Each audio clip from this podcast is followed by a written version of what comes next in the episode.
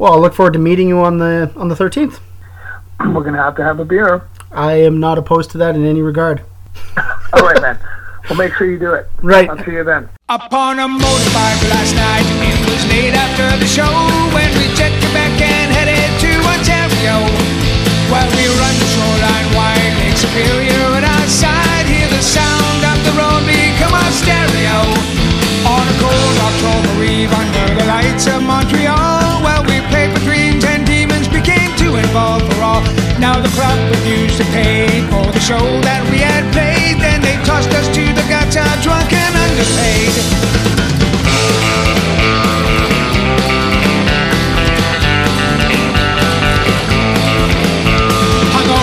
Outcasts, we pledged to flee that city fast. When we checked the clubman's back, who settled up at last.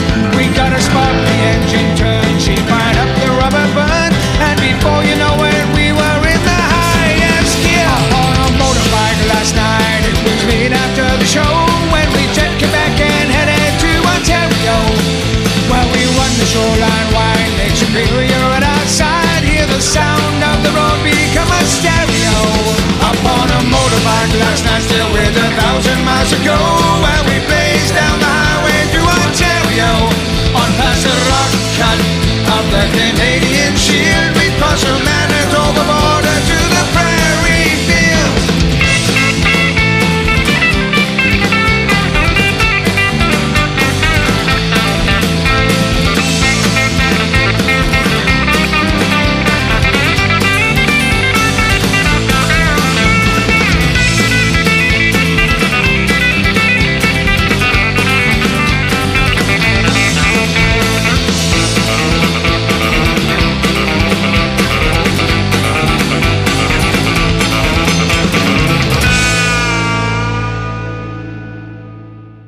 My name is Paul McKenzie. I'm the lead singer of the Real McKenzies, and I've been at this since 1992.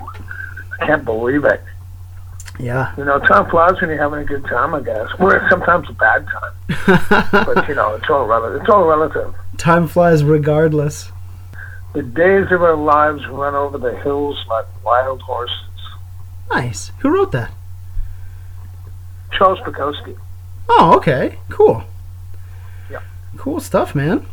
Um, now, I was just having a look at the uh, Punk and Drublic tour uh, information. Uh, is Vancouver the only uh, date that you guys are playing? It's the only gig we're going to play on this one. We just finished a European tour. Okay. Um,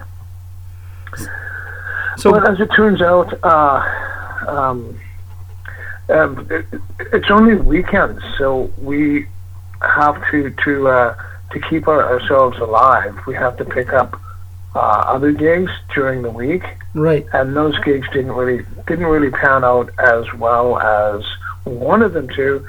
Uh, number one being because uh, the P2 work visas they take a long time to to produce, and it's we're kind of under the the radar on that.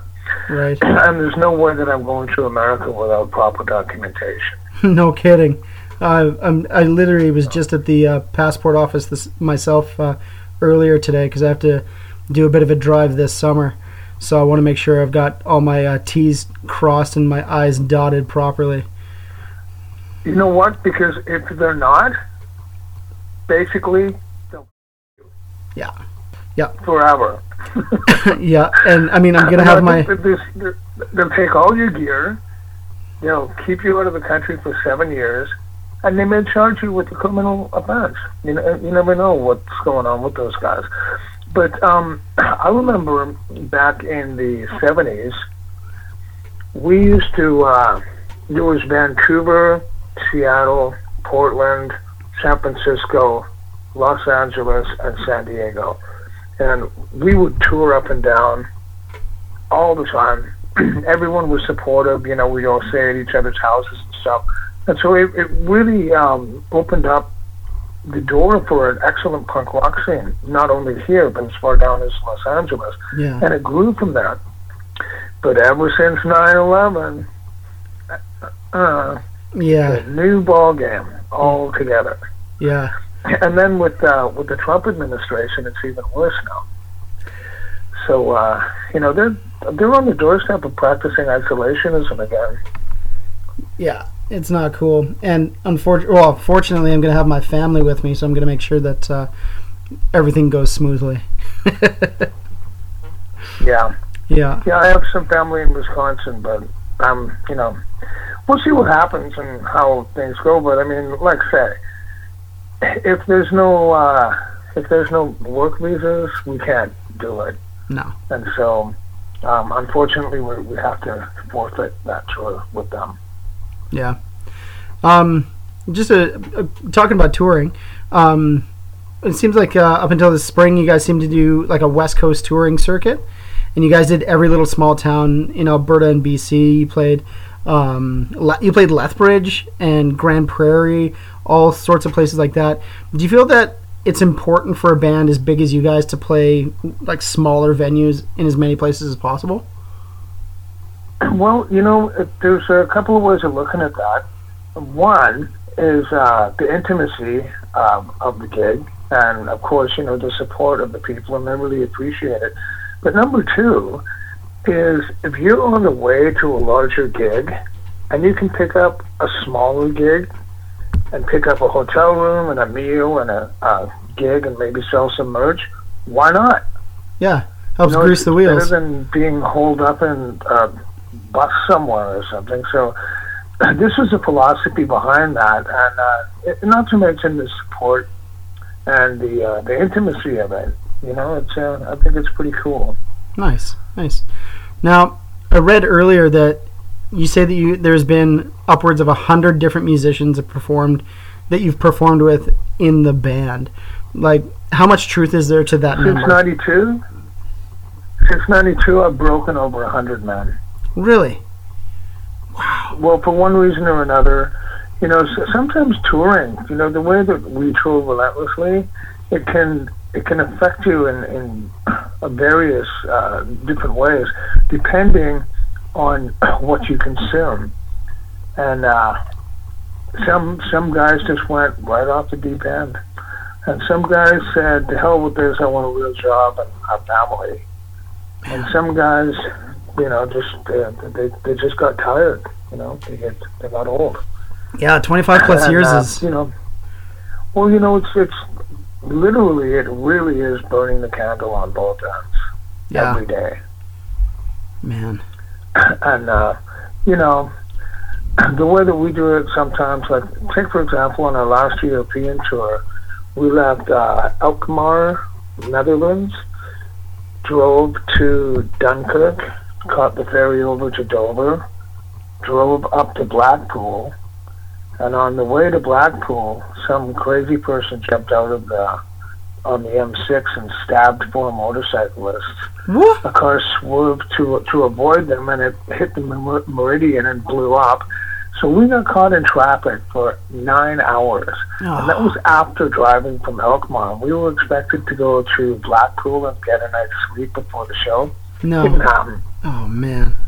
So, um, yeah, and if, if you if you not if you can't do that, and you know, it really affects different people different ways. So, you know, in all of those uh, many people that have been in the band and that, I really can't blame them for wanting to have a real life. No kidding. Whoa, that was heavy, man. but it's, it's it's far too late for me though. Far too late. Right. Um, now, talking about America and uh, just different band members and such, there's a rumor that you recently fired all all your American band members. Is that true? Uh, well, we've uh, we've had our ups and downs and stuff. Uh, there, there have been, you know, a couple of members like that I'm still on good terms with, but there are a few that I'm not, Right. and it's uh, it's generally because what they did was they got together and they played this America's best thing, you know, Oh, okay. that arrogant American thing Right. and it just didn't it, it didn't ring well with me being a Scottish Canadian and it didn't ring well with any of the Europeans Right.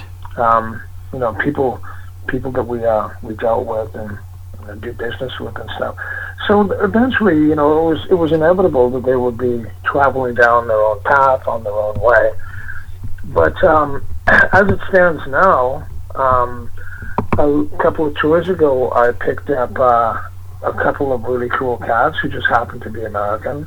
And right now, we've got a guy called Matt Voodoo, who was born in California.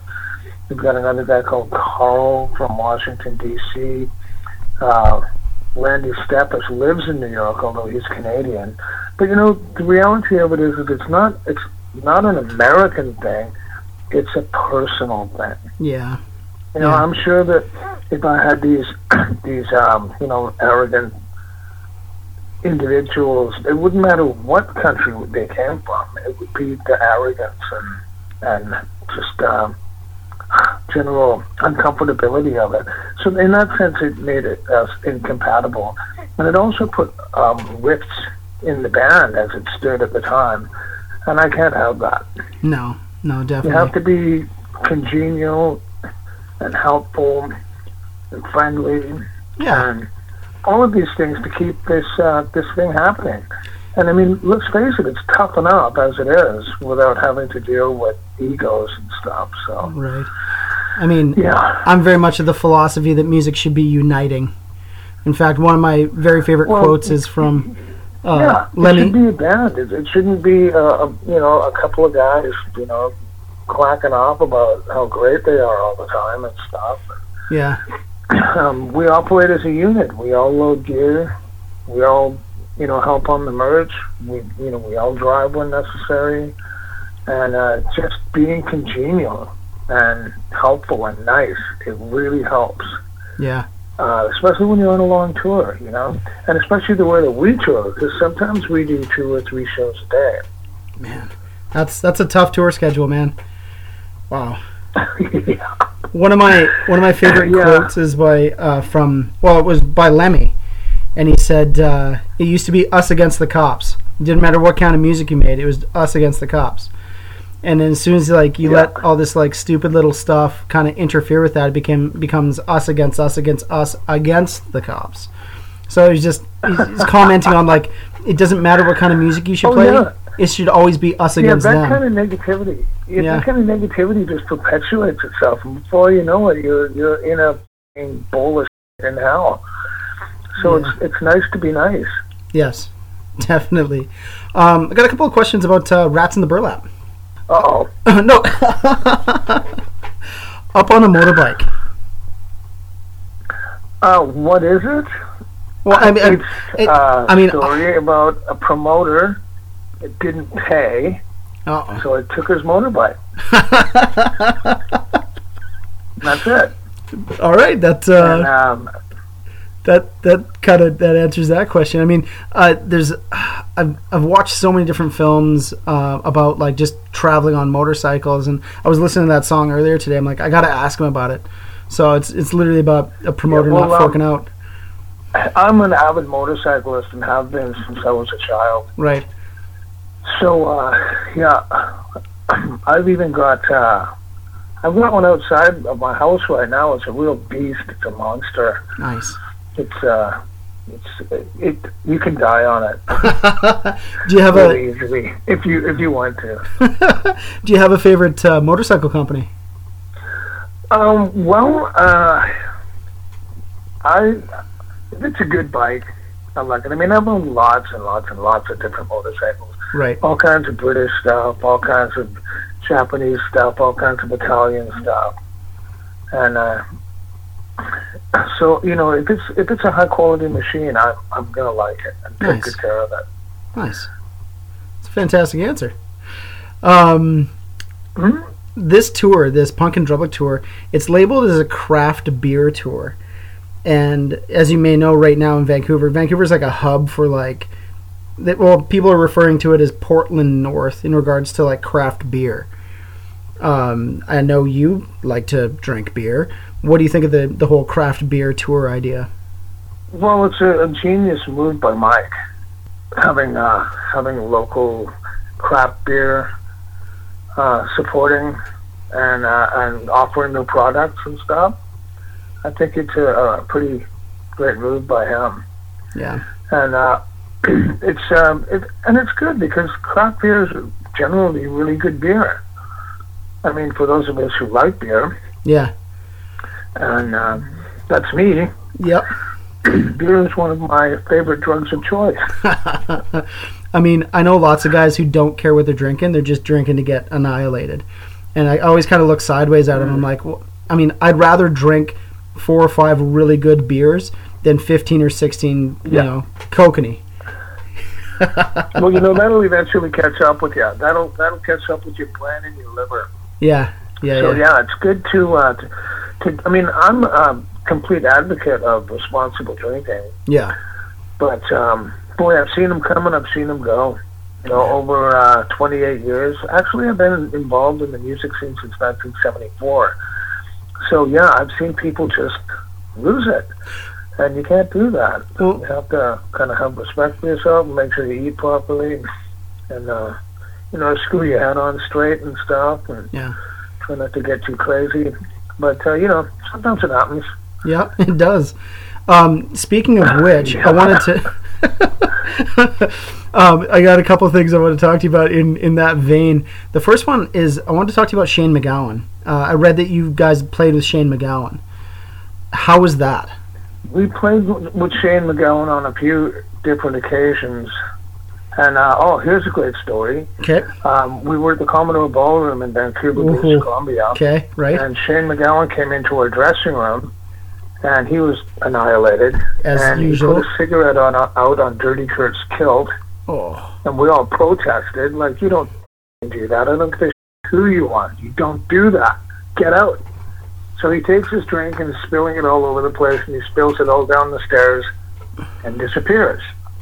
Well, our bagpiper's wife goes down those stairs, slips, um, hyperextends her left leg, her left knee, and sued the promoter later for eighty-five thousand dollars. holy cow! All because of That's Shane. one story that I've got of his. But you know, he's always been sort of AWOL.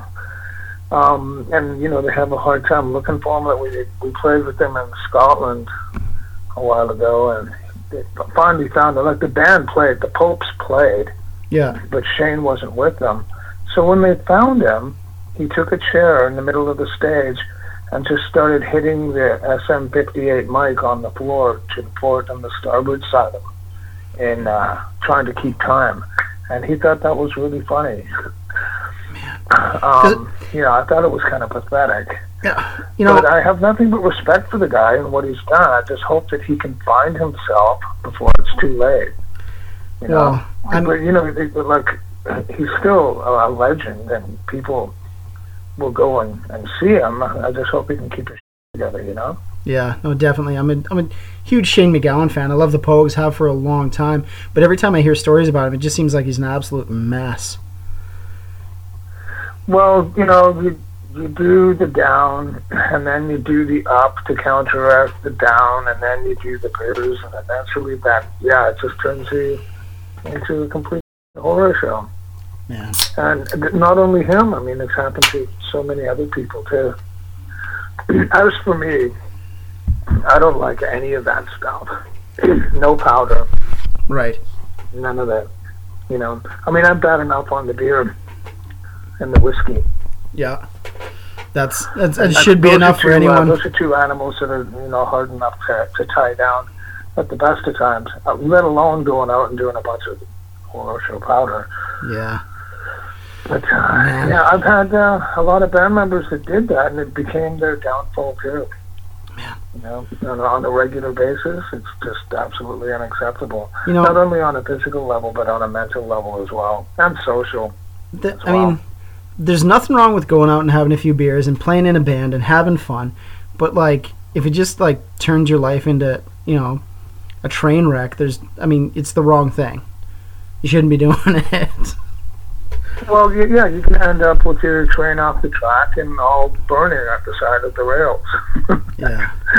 That's it, and it's like it really it's happened to so many people, and it's kind of a shame that they Yeah. put their their art before their vices.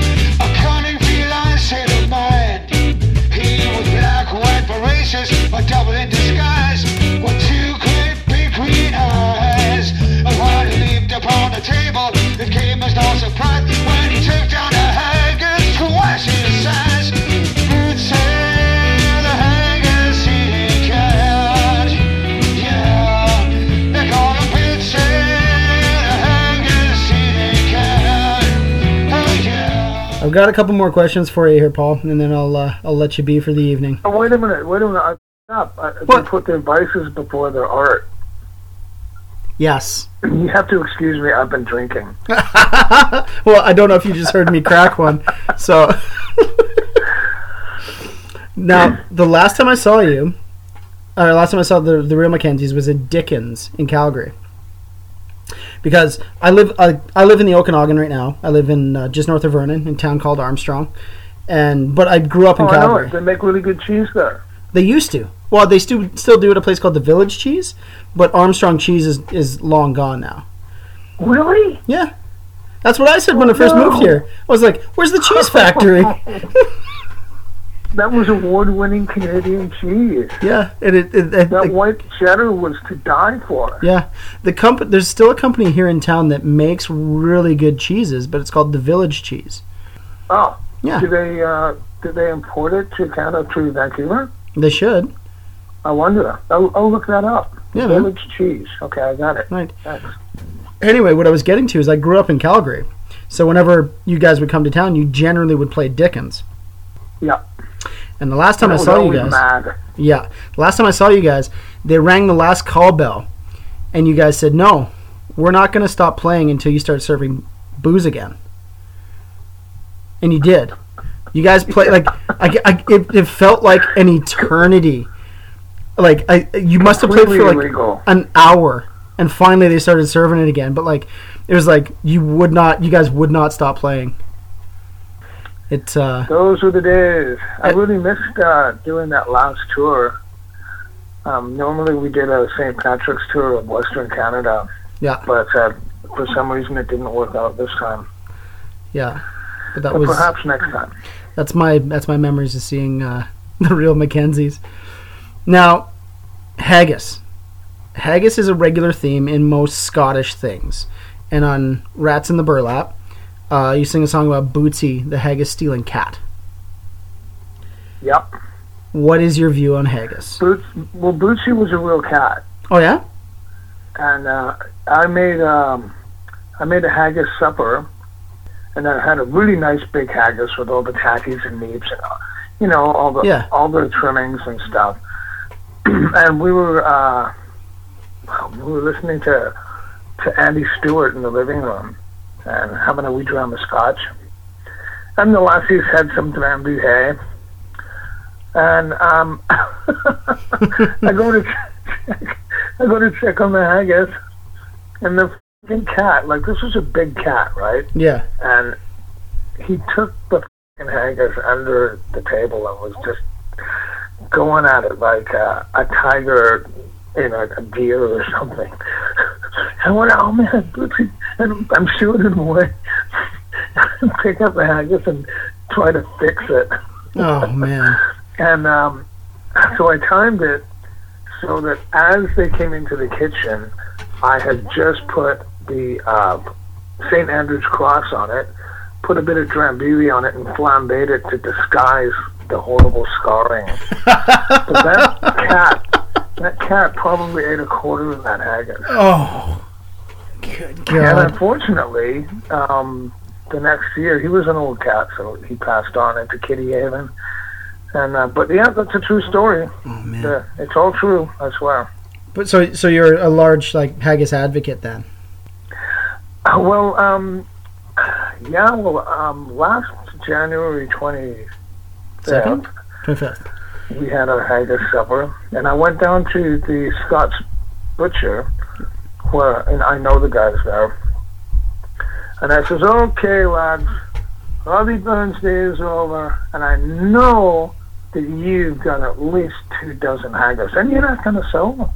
No one's going to buy them, so I'll buy all of them, but I'll not pay any more than two ninety nine a pound for them."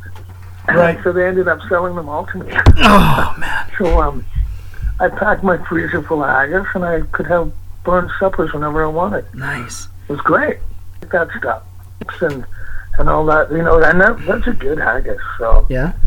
I mean, I'm sure you know some people don't like it because it's got somewhat of a reputation as being awful.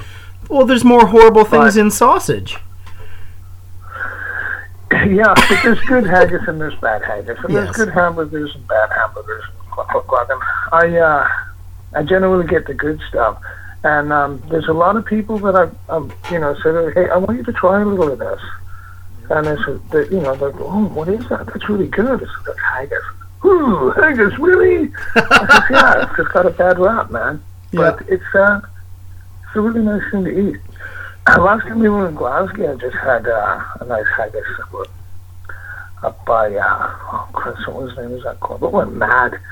There were three layers of people doing the worm, What? and then people crowd surfing on top of that. It was just off the rails. they like us there. Yeah, man. Um, no, in my family, we like every year, right around like February, February, March, just when it starts getting like springy, right? We uh, we always do a big haggis dinner. Um, when I moved out here to Oh, the that's cool. Okanagan, uh, it was hard to find people who actually would come to a haggis dinner with me. And then my kid brother finally moved out, so we'll still do a big, we'll still do a big haggis dinner, man. With, you know, like you said, like the mashed potatoes, the Well, you, you don't the, need an excuse. No, you but- need is the it's it's nice. we did we did not too long ago as well. But I'm always telling my kids the story about how before Scots moved into Scotland, like the Highlands ran thick with haggis, right? And there's there's the north the, the north or the North Mountain haggis and the South Mountain haggis. And the North Mountain haggis their their legs are all short on the left side, and the South they're all short on the Yep. right side. And vice versa. Yep. Yep. Yeah. So in their minds they there's skitter up and down the highlands that's right. without too much ado. Yeah, and that's uh, and so in my kids' minds, there's these crazy critters running around the Highlands in Scotland. Oh, there's, there's all kinds. There's a whole cottage industry that's um, up in Scotland that's promoting the haggis, and the haggis, of course, is uh, it's an animated figure. yeah, I just bought my brother a haggis whistle, and it's uh, it's it's made out of uh, clay. And if you want to call your haggis, you use your haggis whistle, and uh, they'll come running. maybe we'll have to look for one for the kids. Yeah, well then you know you make sure you have to whack them over the head with a big stick. Yeah. Put them in the oven. So, upcoming recordings. Is there any plans in the in the works for any upco- upcoming recordings? Oh yes, um, we're scheduled to go to Nanton, Alberta, to Appledown Studios with Okay. Steve Laurie, which is where we recorded West Winds, Really? and we'll be working on a new album really soon. That's fantastic. And closing, is there anything you'd like to like to say? Like to tell people about you? Right on, man. Well, on behalf of myself and the Real McKenzies, I want to thank you, and I want to thank all of our fans for their support. And we'll be looking forward to seeing you in the near future.